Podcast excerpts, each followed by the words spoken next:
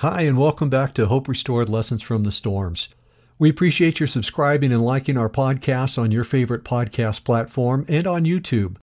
You can always find us as Hope Restored Lessons from the Storms. Today's episode is titled The Shortcut.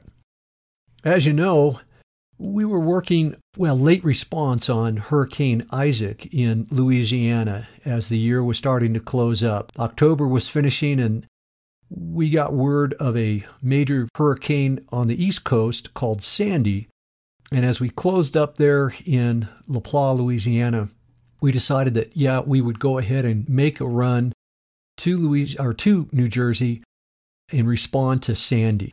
The goal was to leave as soon as we finished packing up camp on Saturday the 3rd of November, which turned out to be late afternoon, and be at camp ready to work Monday morning at 7 o'clock. We weakly joked as we got in the truck and started our trip and the sun started to set that this was our new shortcut home to Colorado Springs from Louisiana.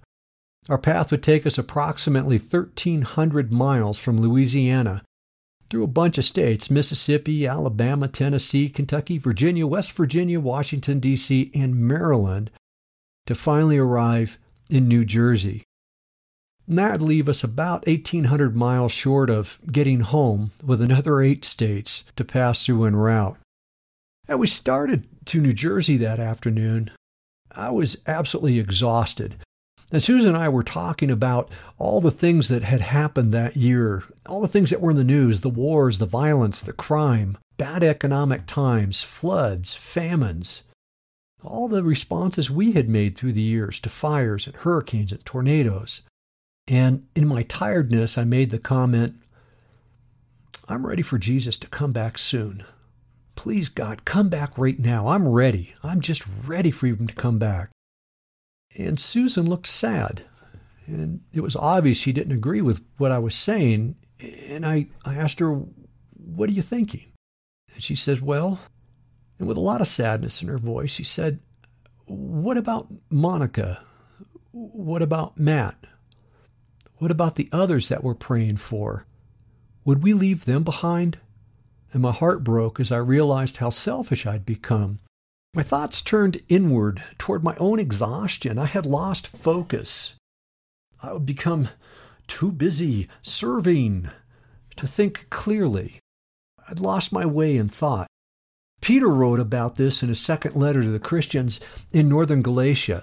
In 2 Peter chapter 3, Verse 9, he says, "The Lord is not slack concerning his promise, as some men count slackness, but is long-suffering toward us, not willing that any should perish, but that all should come to repentance." God isn't slack toward us as some men count slackness. This is proof that God has grace, great grace, and forbearance. We should not think for a second that not being crushed for our sins is a sign that God has forgotten or not seen, or that he lacks judgment. Rather, we should see this as God providing us the time and space to hear his call through the Holy Spirit so that we can be convicted of our sins, acknowledge his grace, repent, and accept him as our Lord. Long-suffering, not slack. We see in verse 10 of the same chapter, there in 2 Peter chapter 3, we see the day of the Lord will come without notice.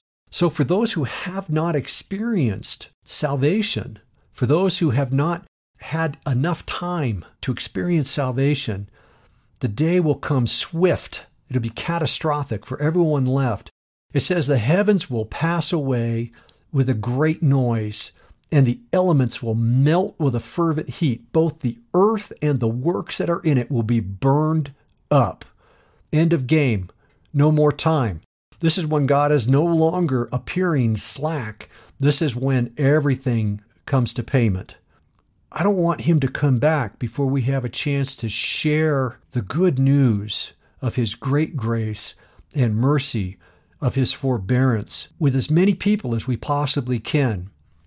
I want to see Monica. I want to see Matt. I want to see the others saved. Wow. We see that this should then bring us to a point of how to live, right? Paul talks about that in the following verses, 11 through 18.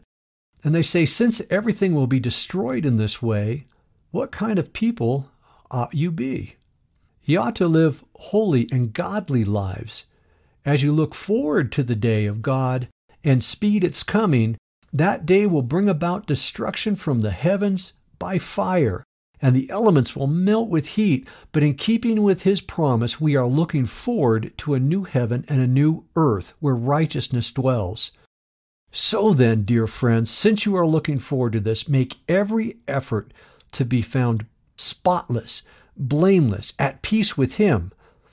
Bear in mind that our Lord's patience means salvation, just as our dear brother Paul also wrote you with the wisdom that God gave him. He writes the same way in all his letters, speaking in them of these matters. His letters contain some things that are hard to understand, which ignorant and unstable people distort, and they do the other scriptures to their own destructions. Therefore, dear friends, since you have been forewarned, be on your guard that you may not be carried away by error of the lawless and fall from your secure position, but grow in the grace and knowledge of our Lord Jesus Christ. To him be the glory both now and forever. Amen. We are to look forward to Christ's coming and to be busy being righteous and holy and godly in the time that we wait, which means that we are about his business and sharing the gospel with others. How will you work to deliberately think and intentionally act, to live in peace with others, and to be without spot and blame? Are you quick to confess your sins and turn them back to God? Let's not test his long-suffering. Finally, who are you diligently praying for to find salvation? Do you pray for opportunities for divine appointment to share your faith with others, strangers as you're along your way, getting gas or in the grocery store, in the line at the bank, or wherever you're at? This is the important business, the real business that we should be about. Thanks again for tuning in. This has been Hope Restored, Lessons from the Storms. Please like and subscribe to our podcast on your favorite podcast platform or on YouTube. If you have any questions or comments, any insights, we'd love to hear them. You can email us at podcast@hoperestored.org. Thanks again for listening. We'll talk to you next time.